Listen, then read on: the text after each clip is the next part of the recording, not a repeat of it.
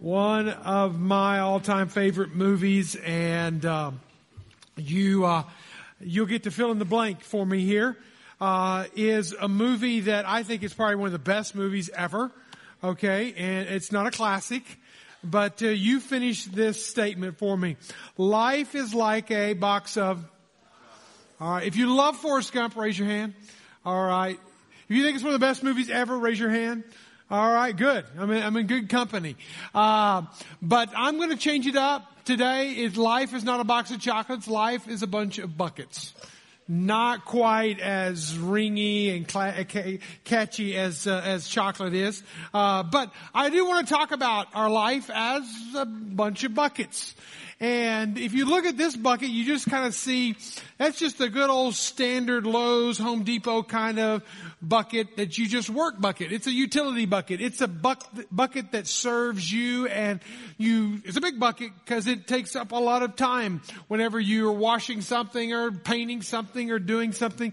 This represents work the work us, that, that, that part that we will spend eight, nine, ten hours on, and we will do everything we can. We'll give up, we'll get up in the morning, we'll go to it, we'll give it our best, and we'll come home exhausted and tired and give the family what's left over sometimes. Sometimes we're better on the job, more patient and kind on the job than we are with our own family. But that's just maybe how we do it. I don't know that's right. I'm not saying that's right, but I'm saying that that's how we do life. We do buckets and we even measure sometimes the quality of who we are. We put our self-image in our bucket and how whatever our job is, that is one of the buckets. That's not all the buckets though. There is a beautiful decorative bucket that represents our family. We do this nondescript kind of bucket so that we can have a prettier bucket here. Maybe something that we can decorate with, call it our home, call it our family. We want to provide opportunities for our kids. We want to provide the chances uh, and opportunities when they grow up to go to good schools and be a part of good sports and be a part of these opportunities out there. And we do this so we can do this. Hopefully we don't just neglect this. It is important that we keep that in a priority, even though it's not the bigger bucket. This may get most of our time. This will get uh, the second probably amount of our time if we're kind of keeping it in in some kind of a scaled system here. But there's another bucket if you didn't see it, kind of just barely sticking out there that you don't want to miss. And this is what I'm going to call our hobby bucket. Uh, it's red because it's the Razorbacks, maybe your hobby.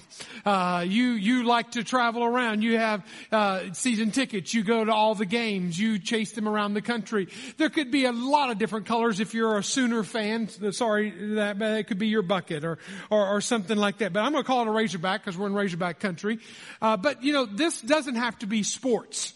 This could be anything. It's, it is a woven basket. It could be an artsy bucket, okay? This could be your art. So this represents the hobbies of your life. Those things that you like to do. That you have to do this and you have to balance these two things out because sometimes you would rather be doing this than this. And you always want to do this over this, but you got to do this to be able to do this. Does that make sense? You know, this is one of those things that you do. Now, I'll, I'll, I'll have coffee with somebody and I'll ask them, I say, what do you do for fun? And many times I say, I don't have time. I got so much work to do and so much family to do. I don't have time for me. Uh, this is, call it the me bucket. This is something you choose to do. Hopefully nobody tells you to do th- this part. But again, it could be motorcycles. It could be CrossFit for me. It could be gaming, uh, fantasy league. It could be any number of things. It could be that, okay? That is our public life. This is what everyone gets to see. And then what we do with this right here is we then take it and there's another life out there. It's called social media bucket. Okay? This is when we choose out of all these buckets to tell the world about. Okay? This is a pretty bucket because it reflects who we are. Okay? It has a reflection of me and I get to choose the reflection that I get to put out in the world. I get to choose the photos that I post, the stories that I tell. I get to get, get to determine how the world sees me. I think I'm getting to determine how the world sees me. Whenever you see somebody posting selfies all the time, you think narcissist. They're thinking I'm just posting me. You know, uh, there's different kinds of thought behind that, but this is this hasn't always been a bucket. But it's a bucket today, and it's a big bucket. It's the social media from Twitter to Facebook to uh, Instagram to uh, to Snapchat. You, the list goes on and on. Uh, a book was written recently and uh, I, I actually got it, recommended it to my son. He devoured it. Uh, Caleb did and uh, I'm still inching my way through it. But this is one of the quotes that it says in there. People do social, social media for likes. People take pictures and experience things and go to places for the reaction that they're going to get on social media. Now think about that. I, I, I can, I can identify with that. I have been that person who I can't wait to post this or I will take that photo just so I can post it.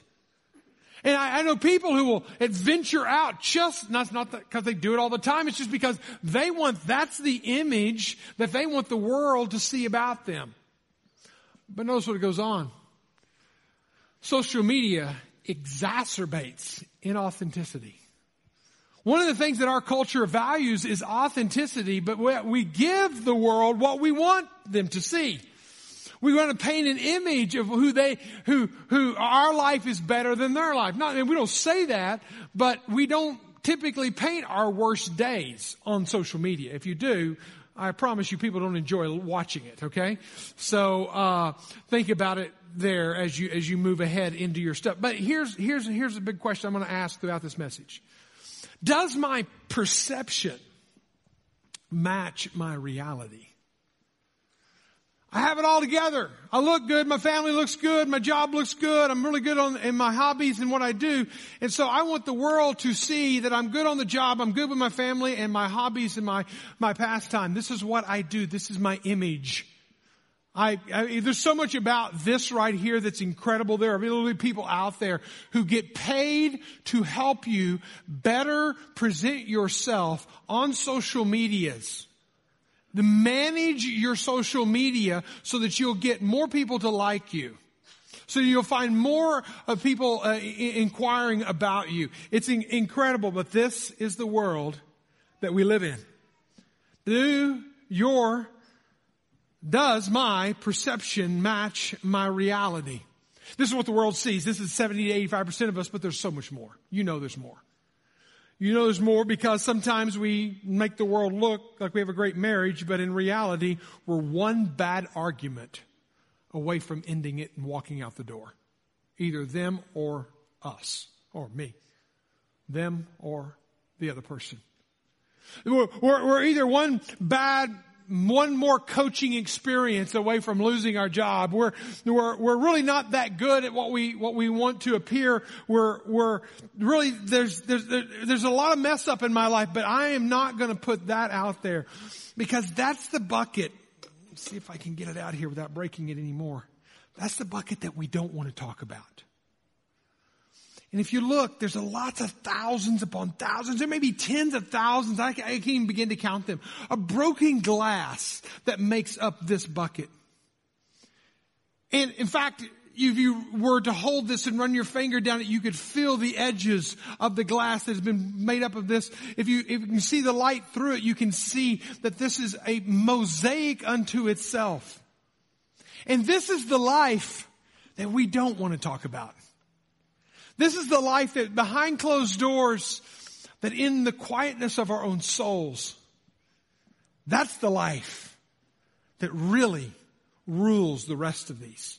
We, we build it from the, t- from the bottom up and we make sure this is all looking good, but in reality, this right here is on the inside of every single one of those. We take that broken self to work. We bring that broken self into a marriage. I'll tell people all the time, you know who you're marrying? You're marrying them and you're marrying their past. Especially in a blended family. I said, you know what? You're marrying that person's ex.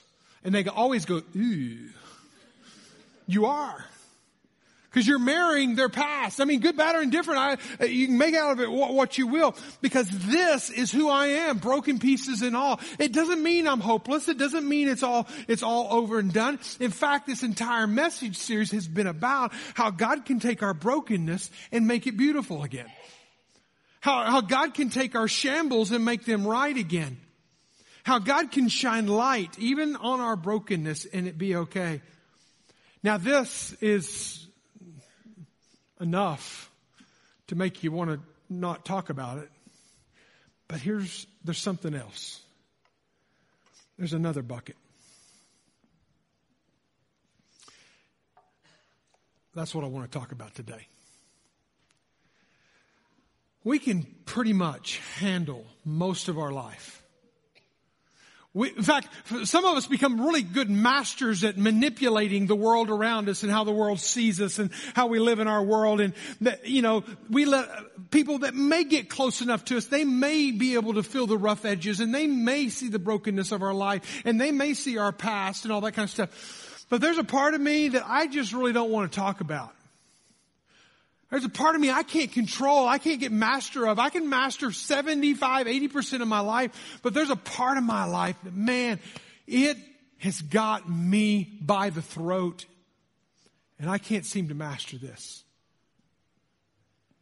And it's in that last 10 to 15, maybe 8% of our life that becomes the Achilles heel. It becomes the, what, what, when Jesus is transforming our life all the way through, He's murking His great work all the way through. He is wanting to work here, but He's also, my, my friend, He's wanting to work here. And He's not going to be satisfied till He gets to here. But we don't want to talk about this part. Either it's a hobby of ours or it's a habit of ours or it's a hang up of ours or it's something in our life and we just don't want to go there. Our spouse may not even know about this. Our best friends may not know about it. Romans 7 is where we're at today, if you can turn in your Bibles there. We talked last week about, the past several weeks about how Jesus does this justifying work in us when He makes us right with God.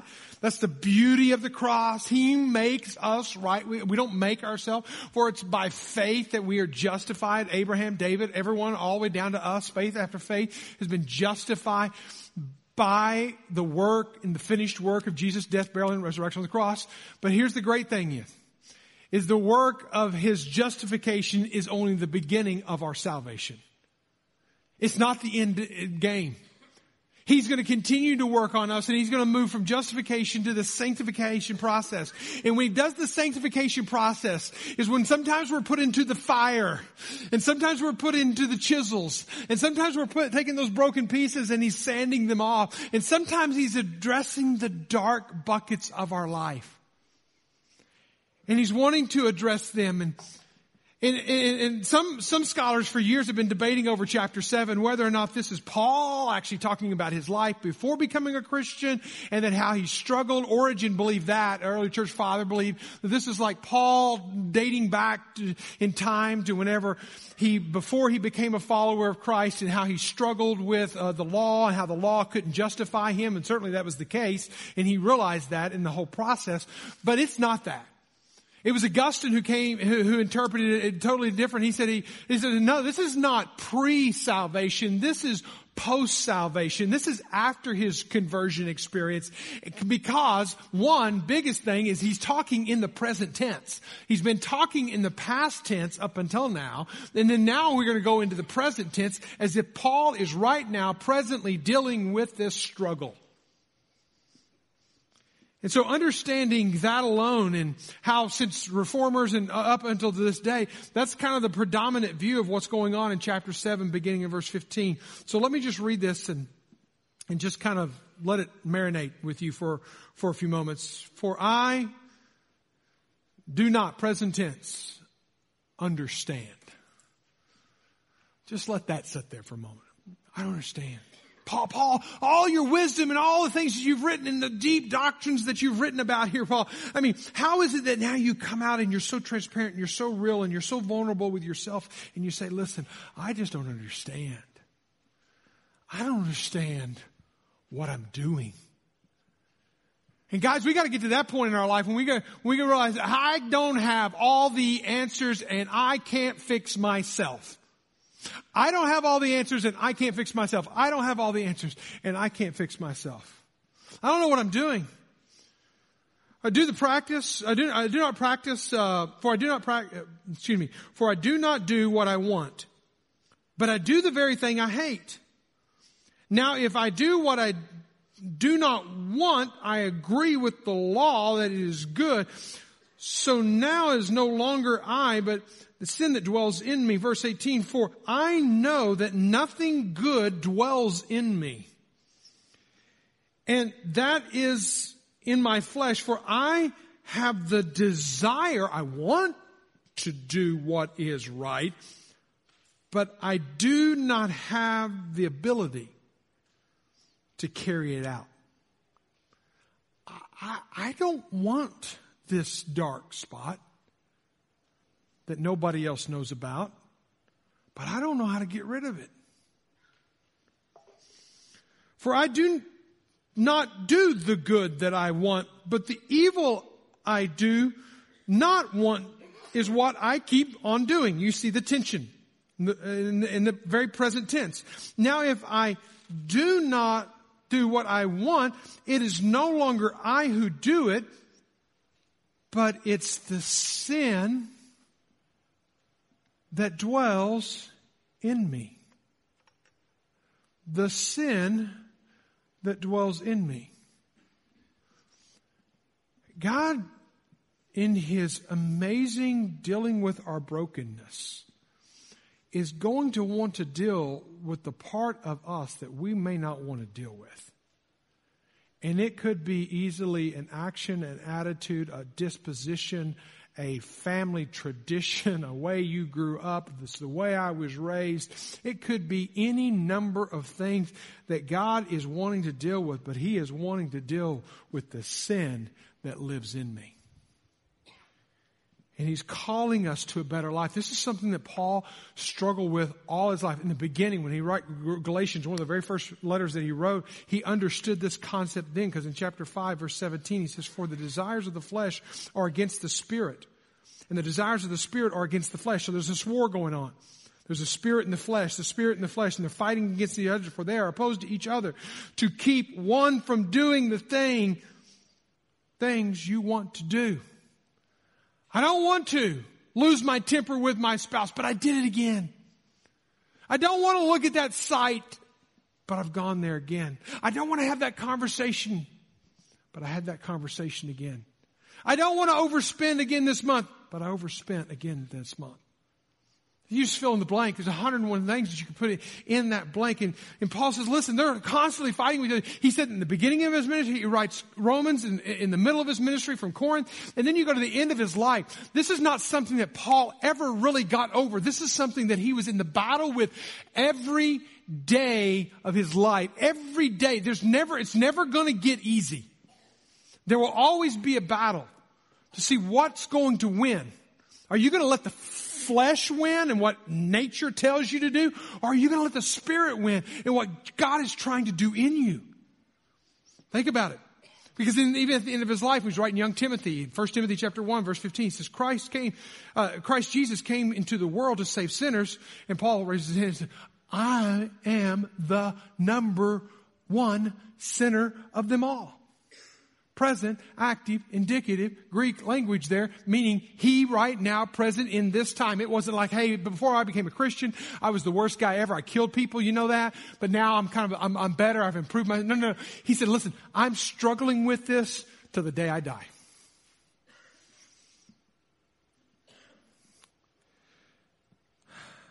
Paul is showing us that to be a child of God, to be saved, as we say, is an already and a not yet experience. I am already justified by Christ, but I'm not there yet. I've not arrived. I've not achieved. I've not gotten rid of all the little black buckets in my life. In fact, if we're really honest, sometimes we might even have multiple black buckets. And we just kind of don't want to deal with them. So let's hide them and let's not talk about them. what does this look like? I'm calling it when we're stuck.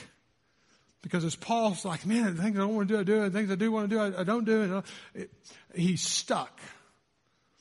So what are symptoms of stuckness? If that's even a word. It is now, okay? Two symptoms of being stuck is sin will own you as a person. Acknowledge it. Own it.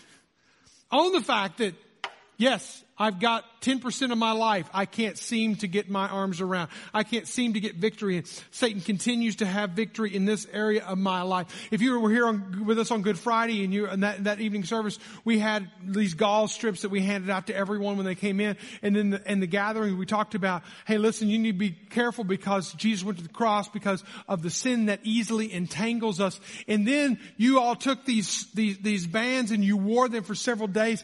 And then on Easter Sunday, we came in and we hung them on the cross. Symbol, yes. Victory, I hope only you know. The three things that I wrote on mine, I filled up mine. I wrote it and I put it on there. And I tell you, to this day, as early as yesterday, I'm battling it. I'm going to have to fight every single day. I'm going to have to fight it. I'm going to have to push it back. Because this is what happens. It easily entangles us. Hebrews 12, uh, 12 1, he says, throw off those things, everything that hinders and the sin that easily entangles us traps us. It means literally to weave together like the fabric of your shirt that you're wearing right now. You can't see the little strands, but it's woven together thousands and tens of thousands of times and that, that, it's been woven together to make the shirt that you're, that you're wearing. Well, that's what happens with sin is it weaves itself into our life. Chapter 6 verse 12. I want to start where we ended last week, or I don't want to miss where we ended off last week. Verse 12, it says, let not sin. All these little fabrics of our, of our, our existence, therefore let sin reign or be woven I'll translate it like that. Be woven into your mortal body to make you obey its passions. What happens is we get, it gets woven into us and then it controls us. See, one thing we have to learn about sin. Sin is first a noun and then it is a verb. It is first me and then it's something I do. We think if I'll just clean up what I do or nobody sees what I do, then I'm all okay. No, no, no. I gotta come back to the source of it. It's me. I'm broken. I've gotta be fixed. Jesus has gotta do a work in me. Chapter 7 verse 5. I'm going to be skipping around a lot today, so just make note. He said in verse 5, for while we were living in the flesh, our sinful passions, it mentions passions and desires multiple times, aroused by the law, were at work in our members to bear fruit for death. That's what happens when sin comes in, creeps in. So, let's talk about, as if you're journeying through life here, Let's talk about what, where you get stuck as your journey. There's lots of ways you can get stuck. Just like in your car, you can get stuck. Well, you can get stuck in some dark alley. Those dark alleys are no fun.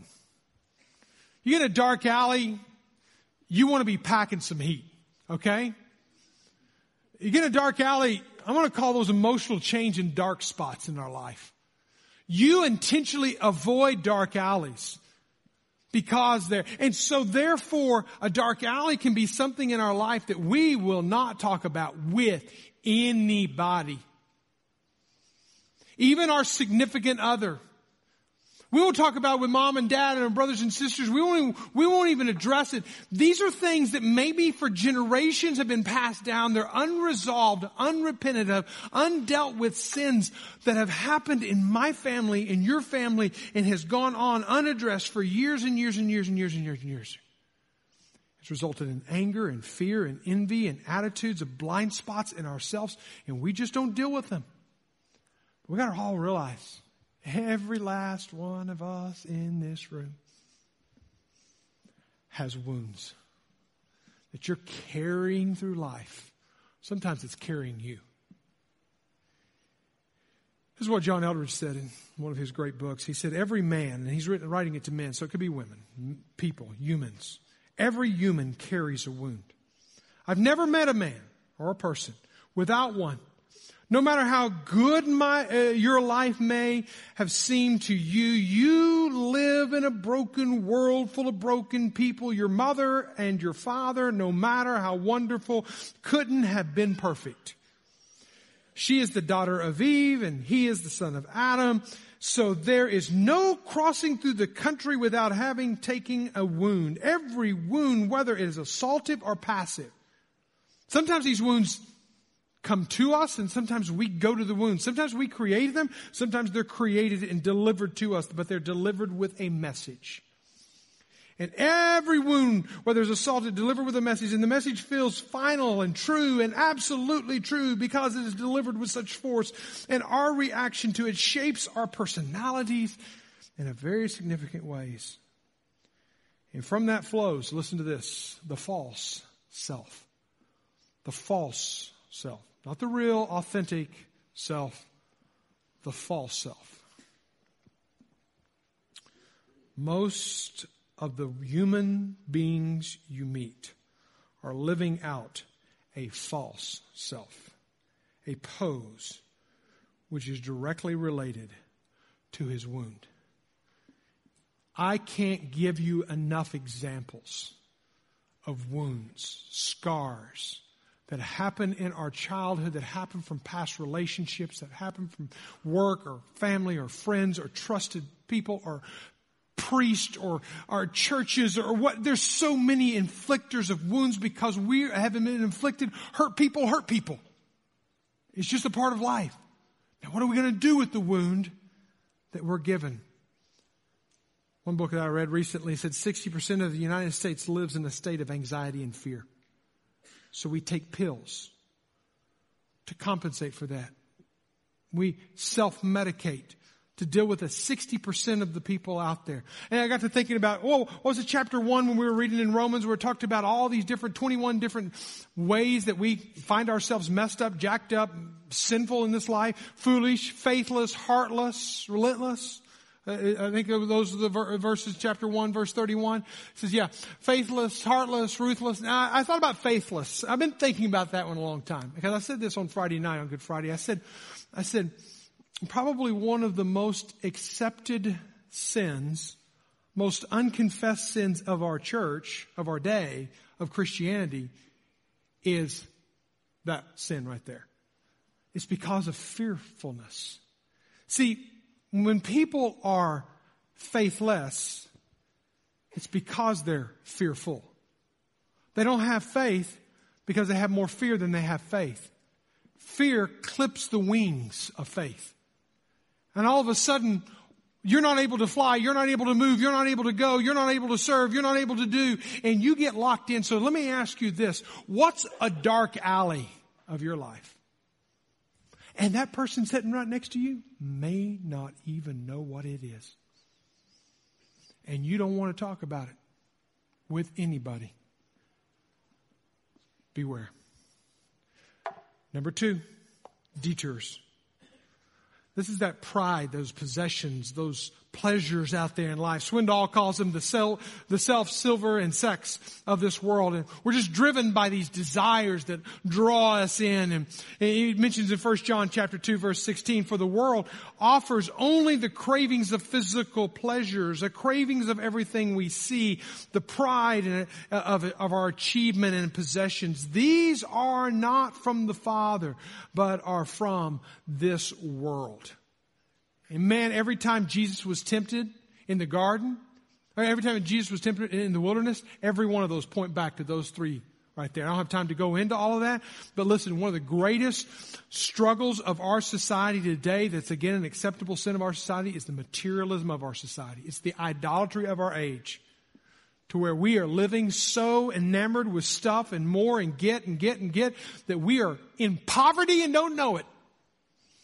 Mother Teresa was traveling through America one time, was invited to the White House, sat it down with President Reagan, was given the opportunity to speak to the press corps and to talk about the state of America from her perspective. They set her up, they teed her up, and she just said this. There is no greater poverty than the poverty of the soul. And she said, America is full of stuff, but they're empty in their soul. Be careful. You may be stuck chasing after pleasures. What's a pleasure? What's something that you're stuck in? Number three, it's a rut. The rut of addictions and habits. Oh, there's habits and addictions. They're a dime a dozen. You can throw a rock in any direction. It could be eating and smoking and drinking and drugs and gaming and social media and buying and hoarding. It could be any number of things that we're just addicted to. It's just something that drives us. Anxiety, procrastination, over, over eating, internet, social media, and laziness are some of the most real issues of our day, Todd Hunter said. These are the things that control us and consume us. And we get in a rut and we live it out day after day after day and it becomes a part of our life. I've seen it multiple times in 27 years of pastoring. I'll tell you about one of them. One person in particular that I helped come to faith in Christ and I just see this beautiful thing happen in, in, in, his life and in his family and how it trickled on and this beautiful thing happened and, and this, this man, I walked with him and we traveled the world together and we went on global adventures together and we did discipleship groups together and we spent a lot of time together. And in that time, finally after a lot of years together, he told me about this. He didn't tell very many people about it, but he told me about this. So we worked through that and we worked through it and we tried to work through it and tried to get help, professional help. It was big. And I'm going to cut to the end of the story because the end of the story ends with him losing his life and his family and everything. And this guy he could touch real estate and it would turn to gold. He would touch a supplier community and it would turn to gold. Everything turned to gold that he did. But there was one area of his life that he could not get mastery over. And that was the toxin that killed it all.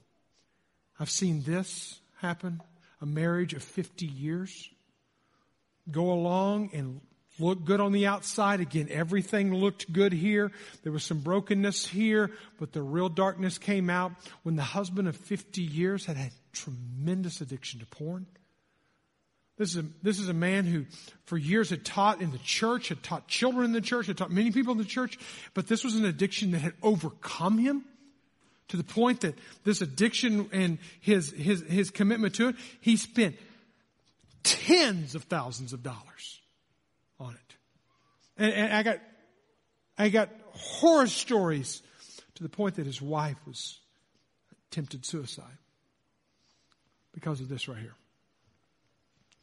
I got good news on that story. They are together today. They are well, and it's a beautiful story of redemption.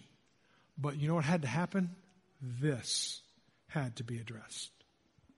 It couldn't be hidden no longer. There's so much more. I led a man to the Lord when I was pastoring over in northeastern Arkansas. He had a gambling addiction. He ends up spending time in prison, losing everything, losing his family, losing his kids. And he was so good. He became one of the ushers in our church, was going to become one of the deacons in our church.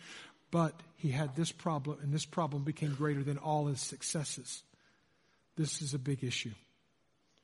What kind of rut are you in? Number four, are you stalled?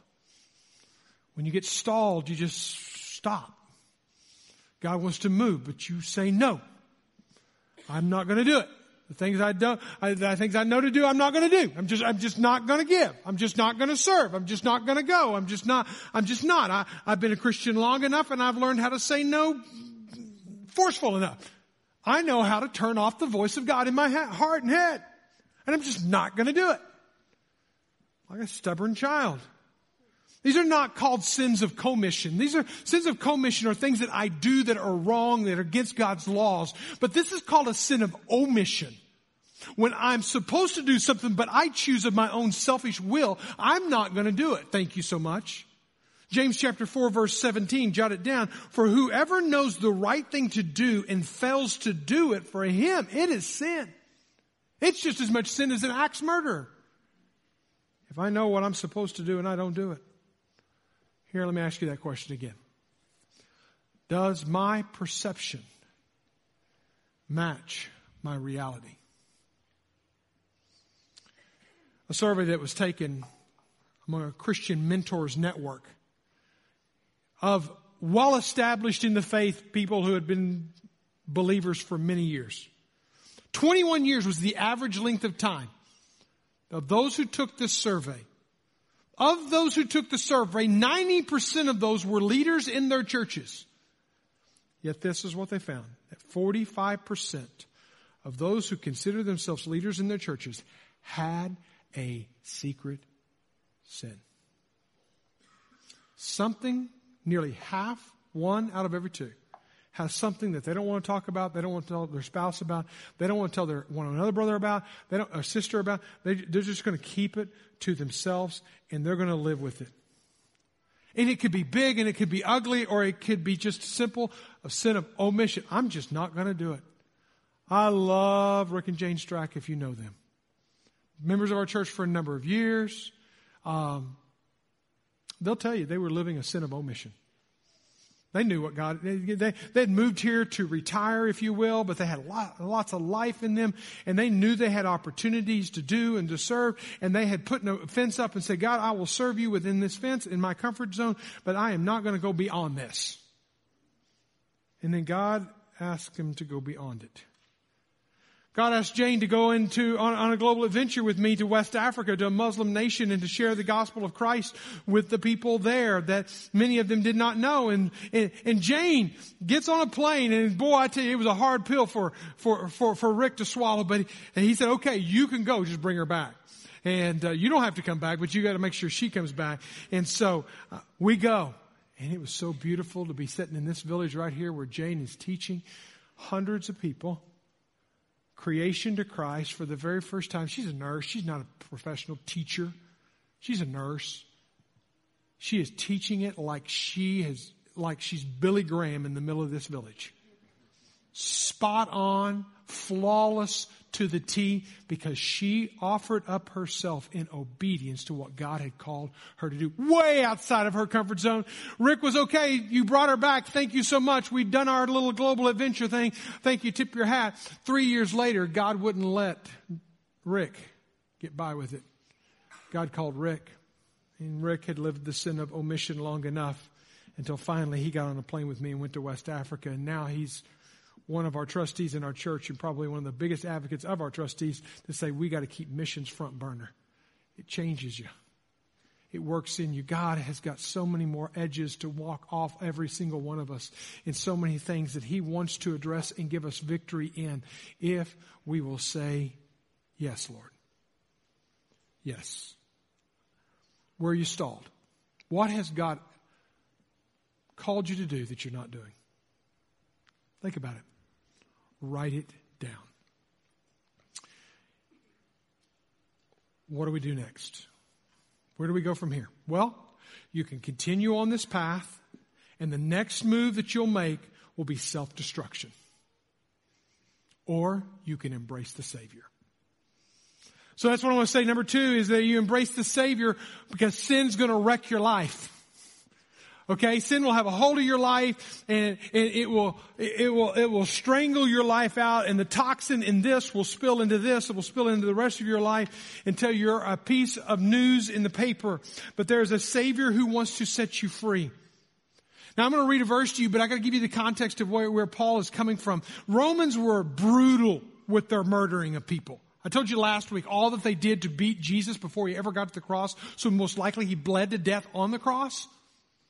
If you were here, you, gruesome as it may have been, I just needed to go there. But they would do heinous, inhumane things. If I had killed somebody, what they would do is they would take the body, the corpse of the person that I would kill, and they would chain that body to me.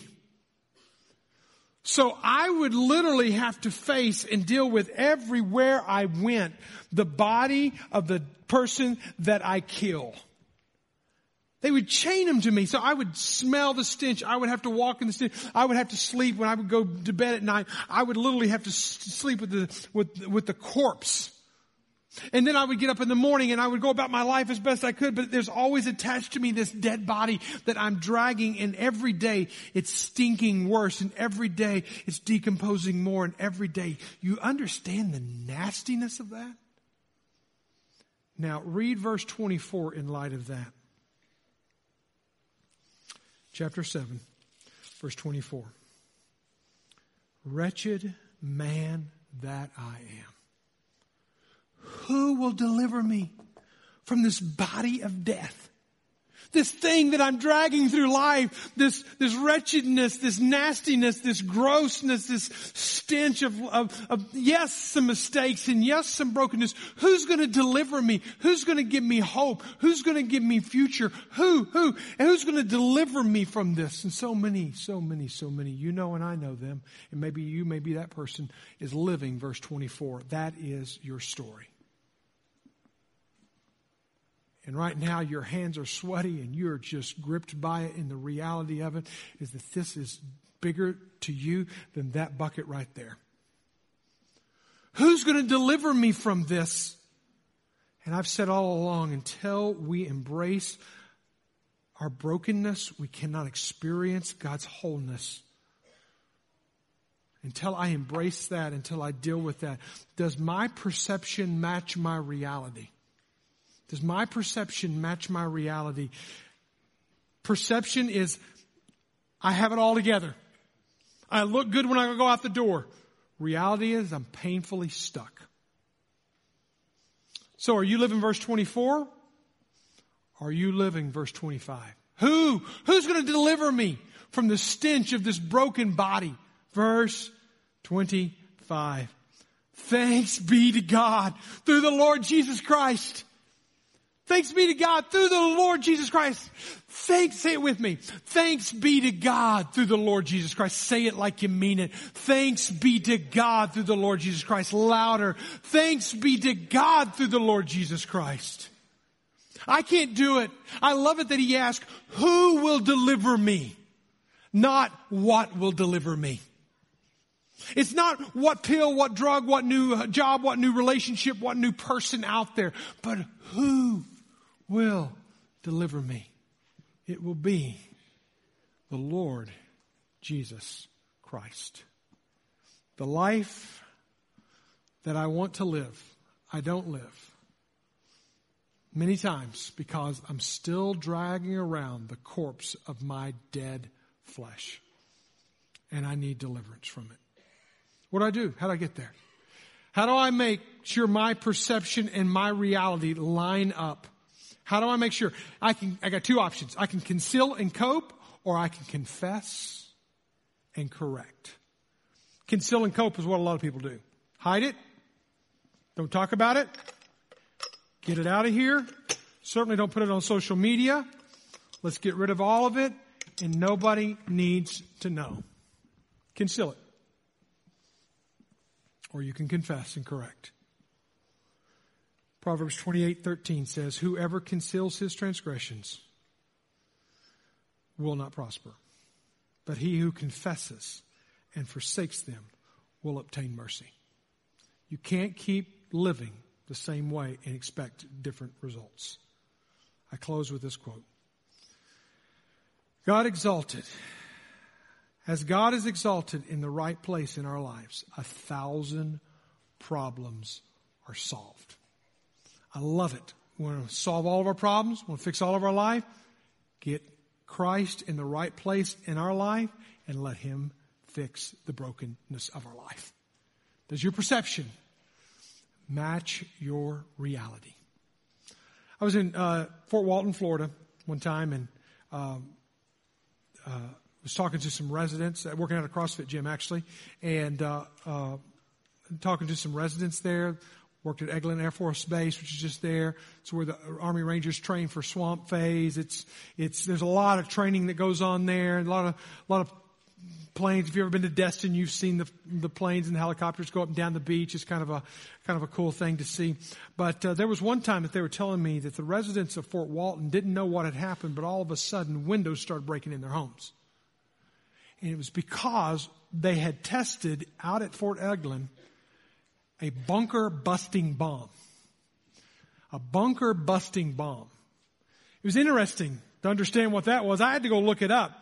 It's a bomb that actually shoots from a plane and goes down and then it has like two charges to it. And I'm going to way mess it up here if you're in the Air Force and know anything about this. This is the, the paraphrase version of it.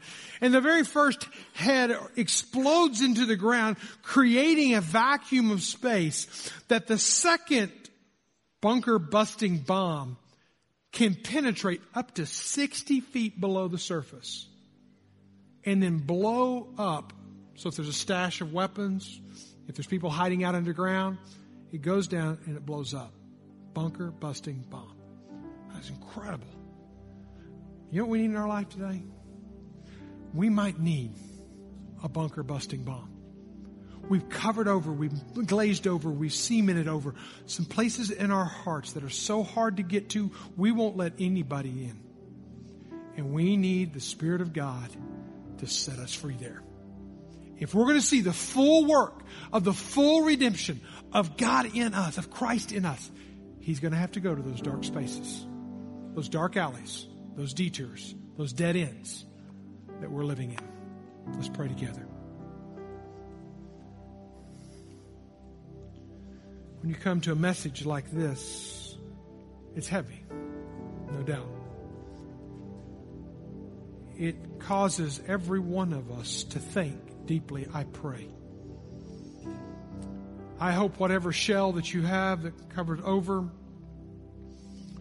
that there is a bunker busting work of God happening inside of you right now. Where you won't hide whether it's a sin of omission or it's a wound that you're carrying and, and now you're inflicting on the next generation, whatever it is, bring it out. Confess it, don't conceal it. Deal with it and let the Spirit of God begin to work. The Spirit of God begin to work.